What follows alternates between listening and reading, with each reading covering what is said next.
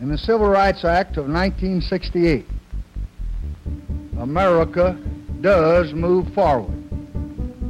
And the bell of freedom rings out a little louder. Hi there. This is A Little Louder, a podcast for wonks, housers, and rabble rousers where we talk about fair housing, community development, and how we can use these issues to build people power and work toward equity and justice. I'm Michael D. Pland. So we're about at the midway point at the Texas legislature, maybe a little after that. So we are back in the studio with Ben Martin, our research director here at Texas Housers. Hey, Michael, I am happy to say that we are farther than the midway point. We have about six weeks left, give or take. I bet you're very happy to be almost done because it's quite a beast, the, the, legislative session. Once bills are starting to be heard and things are going onto the floor of the House and the Senate, it's kind of like, I don't know, if you imagine playing dodgeball and everyone's ganging up on you and you're being hit by 14 oh, balls no. at once.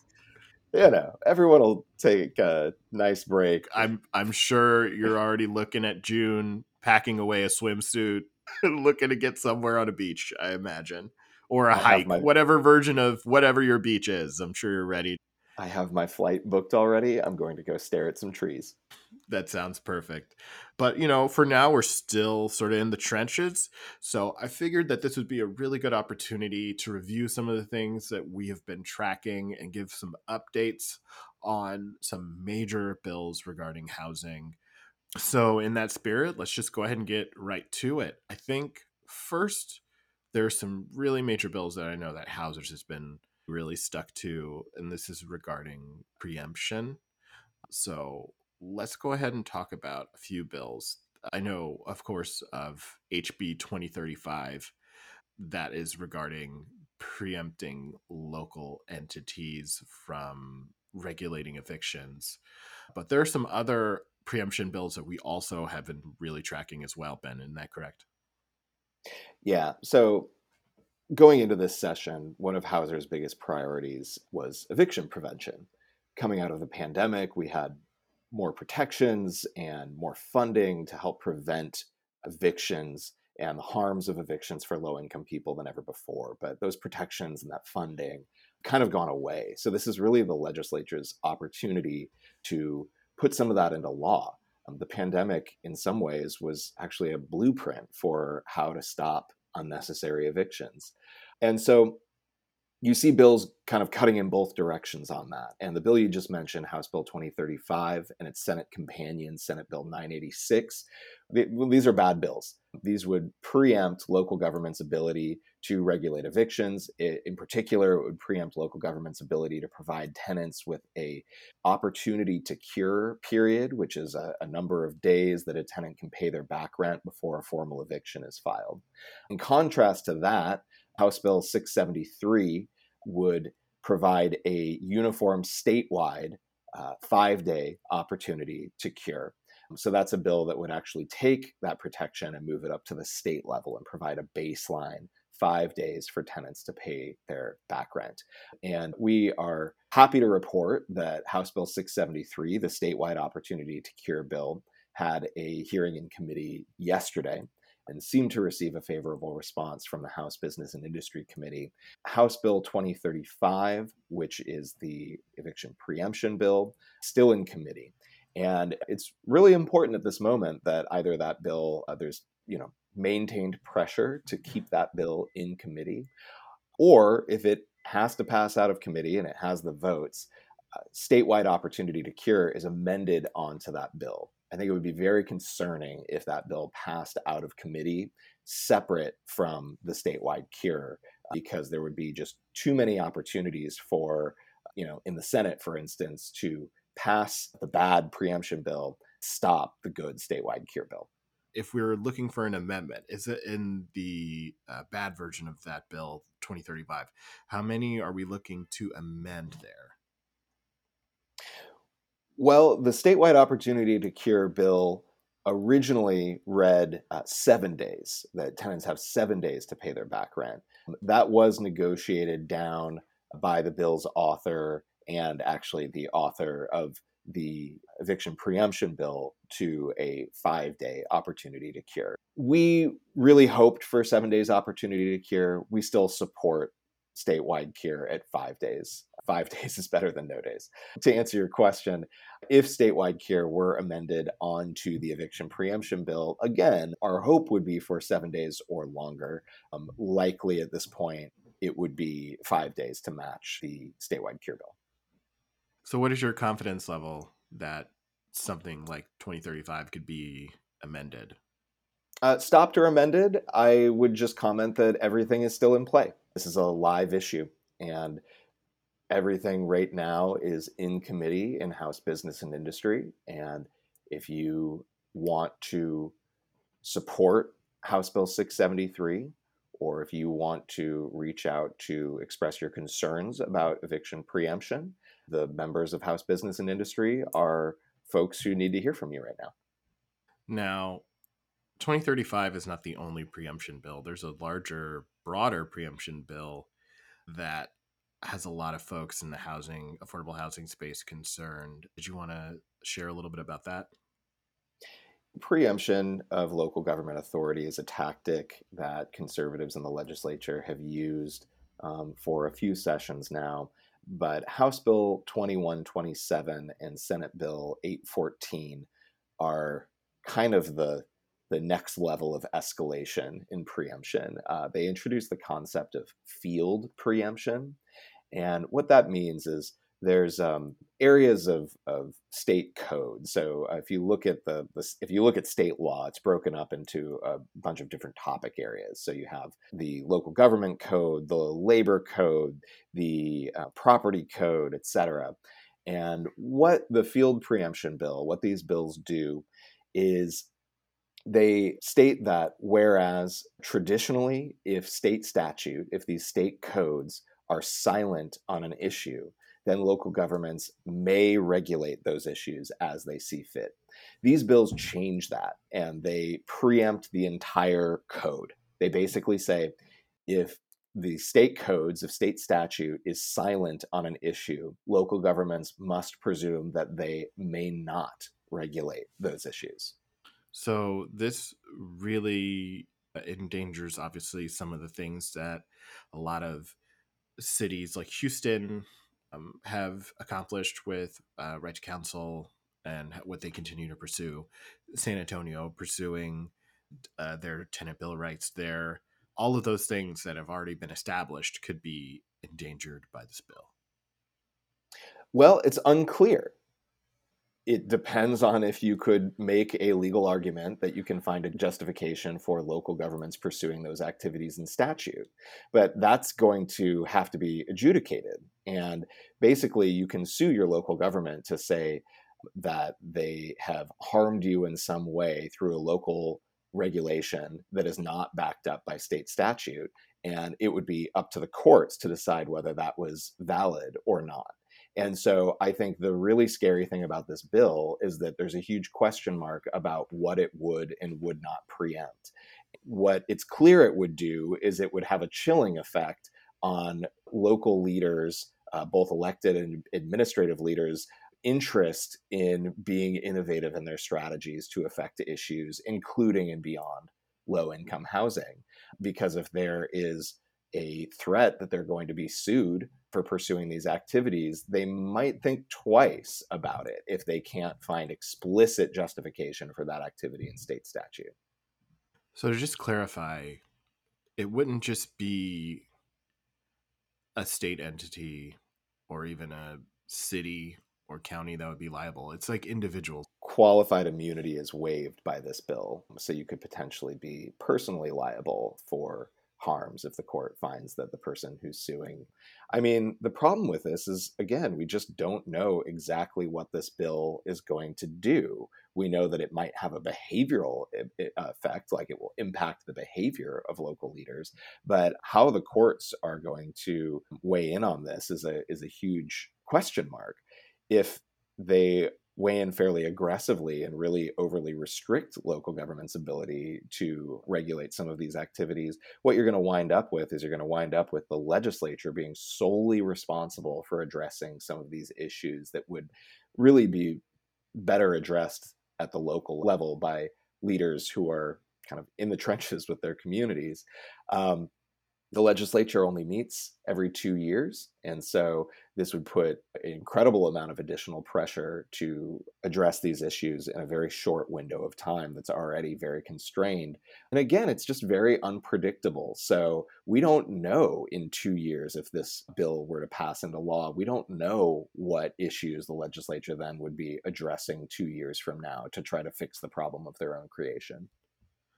I, I recall uh, watching some of your testimony at the Capitol, and there was a concern, at least from the author of HB 2035, Reps Lawson. She mentioned about like a concern over a patchwork of laws, and that you know one person could be evicted in what uh, what if they were to live in a different county in a neighboring city and and what would take precedent but it seems as if at least to me, it seems as if these cities have been getting along just fine, uh, managing these kinds of issues for years.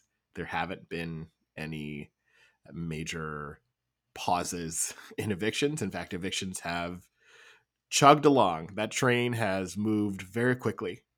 So I'm struggling to see what the concern is about how evictions will somehow be held up. Well, and to clarify, the field preemption bill is is far far broader than just evictions and far yeah. far broader than just housing. So I, I do want to make sure that we're clear on the distinction between those two those two bills. To the point on evictions, yes, absolutely. The idea that landlords are struggling to navigate a patchwork of local regulation is just very silly. There's only three jurisdictions in the entire state that have passed opportunity to cure laws. Two of those are temporary and tied to the pandemic pandemic. So we're talking about one permanent ordinance in the entire state. Doesn't seem that difficult to navigate to me. The concern for the, the broader bill, regarding the broader bill, yeah, a patchwork of regulation, local regulation, and local response to local issues is just kind of how local government works in the United States. Home rule cities are a thing. We've done this for generations. It's the most efficient way to get outcomes that are narrowly tailored to the community that they're meant for. I just have a hard time wrapping my head around the problems that we're going to create by removing the local authority and that presumption of local authority. But, sort of speaking of how things have worked pretty efficiently eh, through JP courts and through the local level, there is a bill that weirdly it wants to augment that process to make things perhaps more arduous for renters on the local level as well? Yeah, I think you're referring to House Bill 3952. Basically, it says that instead of justice of the peace courts having jurisdiction over evictions, that jurisdiction over evictions will now be shared between justice of the peace courts and county courts. Let me interpret what that means. If you're a landlord and you're trying to evict a tenant and you go to court and you have a justice of the peace who is trying to enforce the law and says hey you didn't file this right or you didn't follow the right steps um, as a landlord you're annoyed because you're you're saying i just want to get this tenant out of here. This now gives you the option of picking your court so if you don't like that one that a JP is enforcing the law, you can say, "All right, well I'm just going to pick up and take my case to the county court because that judge will just do what I say basically." So this really opens up the idea of court shopping where you can pick the judge that you think is going to give you the most favorable outcome and take your case there. Um, this is obviously bad for tenants' rights in the courtroom and making sure that tenants have a fair shake in eviction proceedings. Let's talk about some tenant protections when it comes to vouchers. Uh, there's a few bills in the House that have to do with source of income discrimination or uh, other sort of voucher protections. What are some of the updates on these bills? I'll start out by talking about House Bill 1193. This bill is in response to the situation up in Denton County last year, where in a place called Providence Village, the homeowners association there is kind of a perfect overlap of the city of Providence Village. And the homeowners association board voted that landlords could no longer choose to rent to voucher holders. So the eviction of existing voucher holders in Providence Village basically resulted in the eviction of, I, I believe the statistic is like 93% of non white people living in Providence Village. So this creates a huge fair housing issue um, for them, in addition to just being unfair to voucher holders in general. This got a lot of bad press last year. And so this bill 1193 was filed to prevent HOAs from regulating whether landlords can choose to rent to voucher holders or not.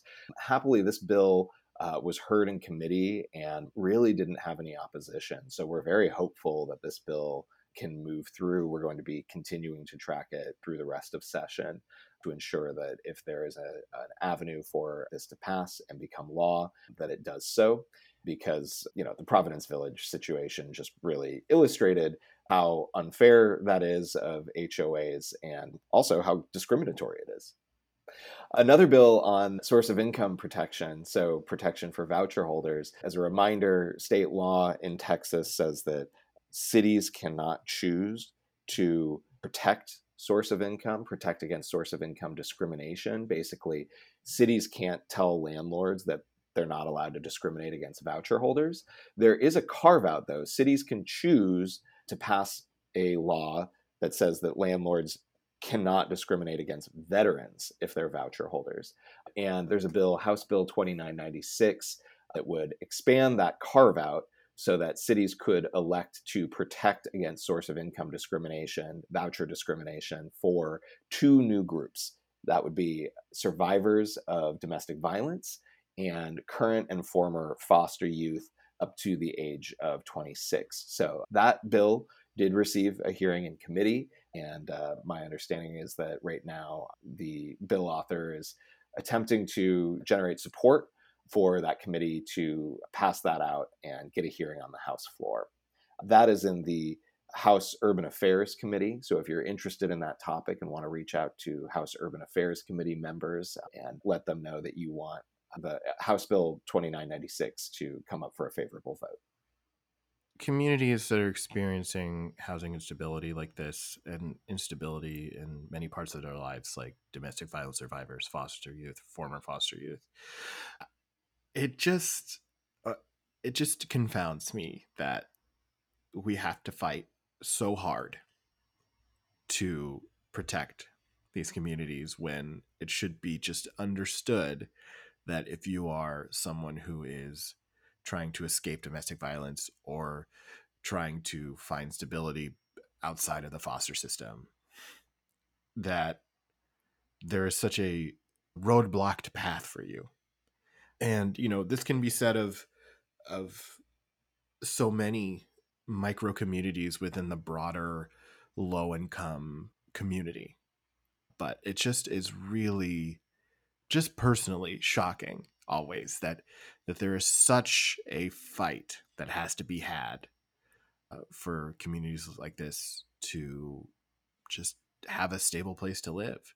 We know plenty of people at organizations who advocate for these folks and you know they work very hard to make sure that they have all the things that they need to live a dignified life. But it just is it's just often very very shocking to me that there is such a fight uh, to get these people what they need it's shocking that there's a fight to deny housing on the basis of source of income for folks like survivors of domestic violence or foster youth. But it should also be shocking to us that anybody can be discriminated against Absolutely. because they have a voucher. There are so many myths about voucher holders, about what they do, harm or crime that they bring to communities that they move into, which are just not true and have been proven by research over and over again to not be true. And the benefit of expanding neighborhood choice to low income people through the voucher program would be so much more meaningful if landlords, especially landlords in you know job rich neighborhoods, high opportunity neighborhoods with good schools, couldn't just discriminate against them because they have a voucher. You know, I, I, don't know. I think this is really just sort of ridiculous. We need statewide or nationwide source of income protection, voucher protection.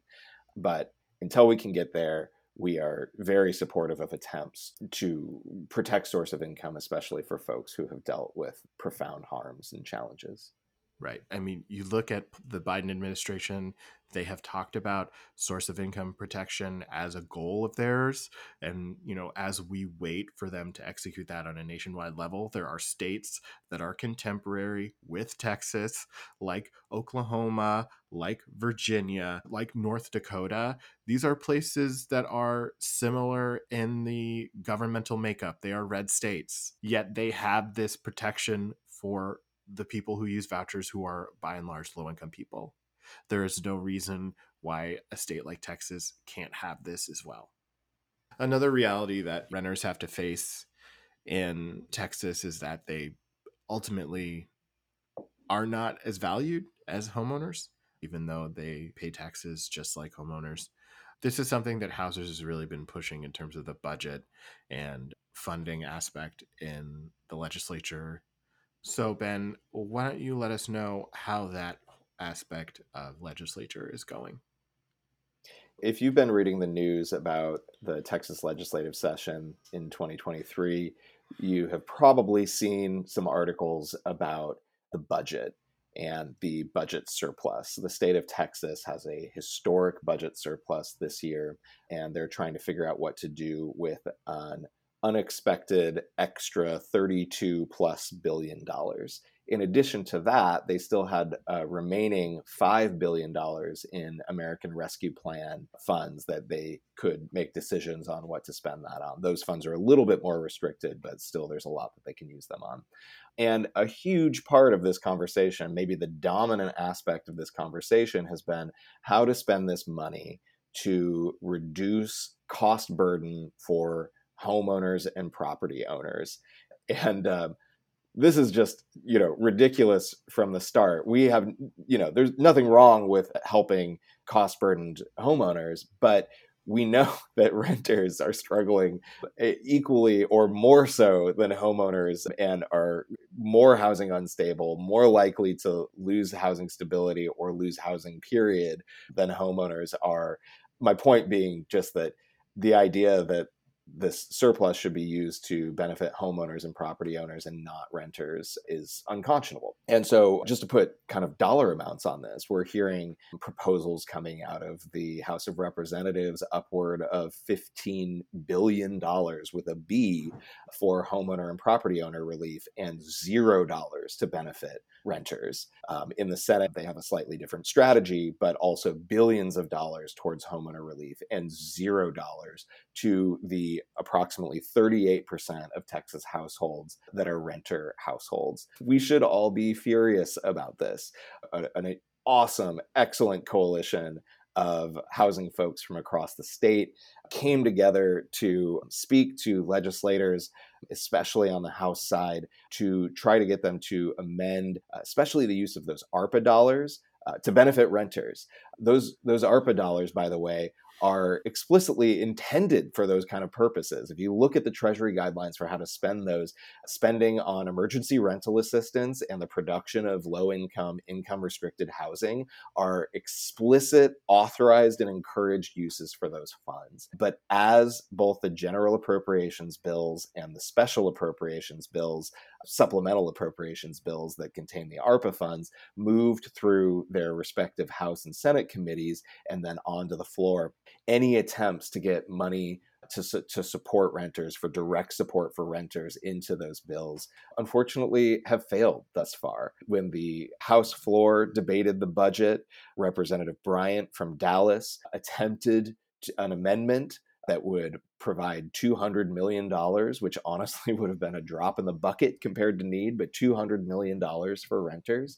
That amendment was shot down on a point of order by Representative Briscoe Cain while he was wearing a fake mustache just to show how unseriously he took the issue of helping renters in Texas. This is something that we should all be really upset about. I'm pretty worked up about this. The idea that we had a one time historic budget surplus, we were dealing with almost 40 billion dollars and that zero dollars of those funds would go to relief for renters is unconscionable to me. Ben, this is the kind of thing that really should fire people up. It should really make renters understand that they are not passively living in a rental unit. I feel like there's a misunderstanding that when you're a homeowner, you have all these responsibilities, right? It's more of an active front of mind idea that when you're a homeowner, oh, I, I pay taxes on the home. I have all these responsibilities to fix the home, et cetera, et cetera, et cetera. But when people are renters, they just think, oh, I just pay the rent. But you are paying for those repairs. You are paying for all those things. They're included in your rent. You, as a renter, you are a sort of class that is unprotected in Texas. You are not represented. And certainly if you are a low income renter you are still paying for all these things but you are in a situation that is less likely to receive the resources that you need. You are less likely to live in a place where you're allowed to organize if something goes wrong. You are less likely to cure rent if you're short on rent for a month. Like all of these protections that are directly affecting you they don't exist because the people who are making these laws, the people who have the opportunity to extend resources to you, do not take you seriously. They do not think of you as a powerful collective. They just think of them as the people who pay rent. And if you think of yourself as the just the person who pays rent, then you're never gonna have rights. It's just I, I don't want to sound so blunt, but there has to be an awakening for tenants, for renters, for them to understand that we have to come together as a collective to have some sort of representation in our sort of leadership and where laws are made. And if we don't, then things will just stay the same. So it really is upon renters to realize being a renter. It's not a passive thing, it has to be an active thing you don't have to be an expert to understand how ridiculous it is that the legislature would not fund direct relief to renters with a single dollar while giving billions of dollars to homeowners. If you just like asked a renter on the street who's struggling more, a renter or a homeowner, it the the answer is laughably obvious. It is laughably obvious. So it should be sobering to all renters to know that your state leaders have no interest in supporting you whatsoever. Almost 40% of the state, no interest in supporting you whatsoever. They got $40 billion to play with. And their first thought was, how can we help homeowners? Because we care about them. Well, you know, I, I, I hate to, to end the podcast on such a well, you know, I don't think it's a bleak outlook. I think it's a call to action. It's lets people know that they need to fire up.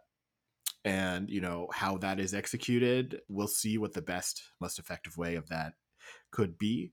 But certainly advocating for protections for renters or resources for renters within your local sphere or statewide representation is always like a good place to start. But another place to start is stay tuned to this podcast and stay tuned to Texas Housers. We're always going to put out what can the average person do? What can the ever, everyday person do to join us in in our fight for low income households? And Michael, the, the legislature is still in session. If you're listening to this podcast and you haven't reached out to your legislators yet to let them know that you support tenants' rights and low income housing, it's not over yet. You still have time to do so. You could pick up the phone or send an email right now. We invite you to be a part of the movement, and it just happens by changing one mind at a time. Phone calls are always great, letters are great. Trust me.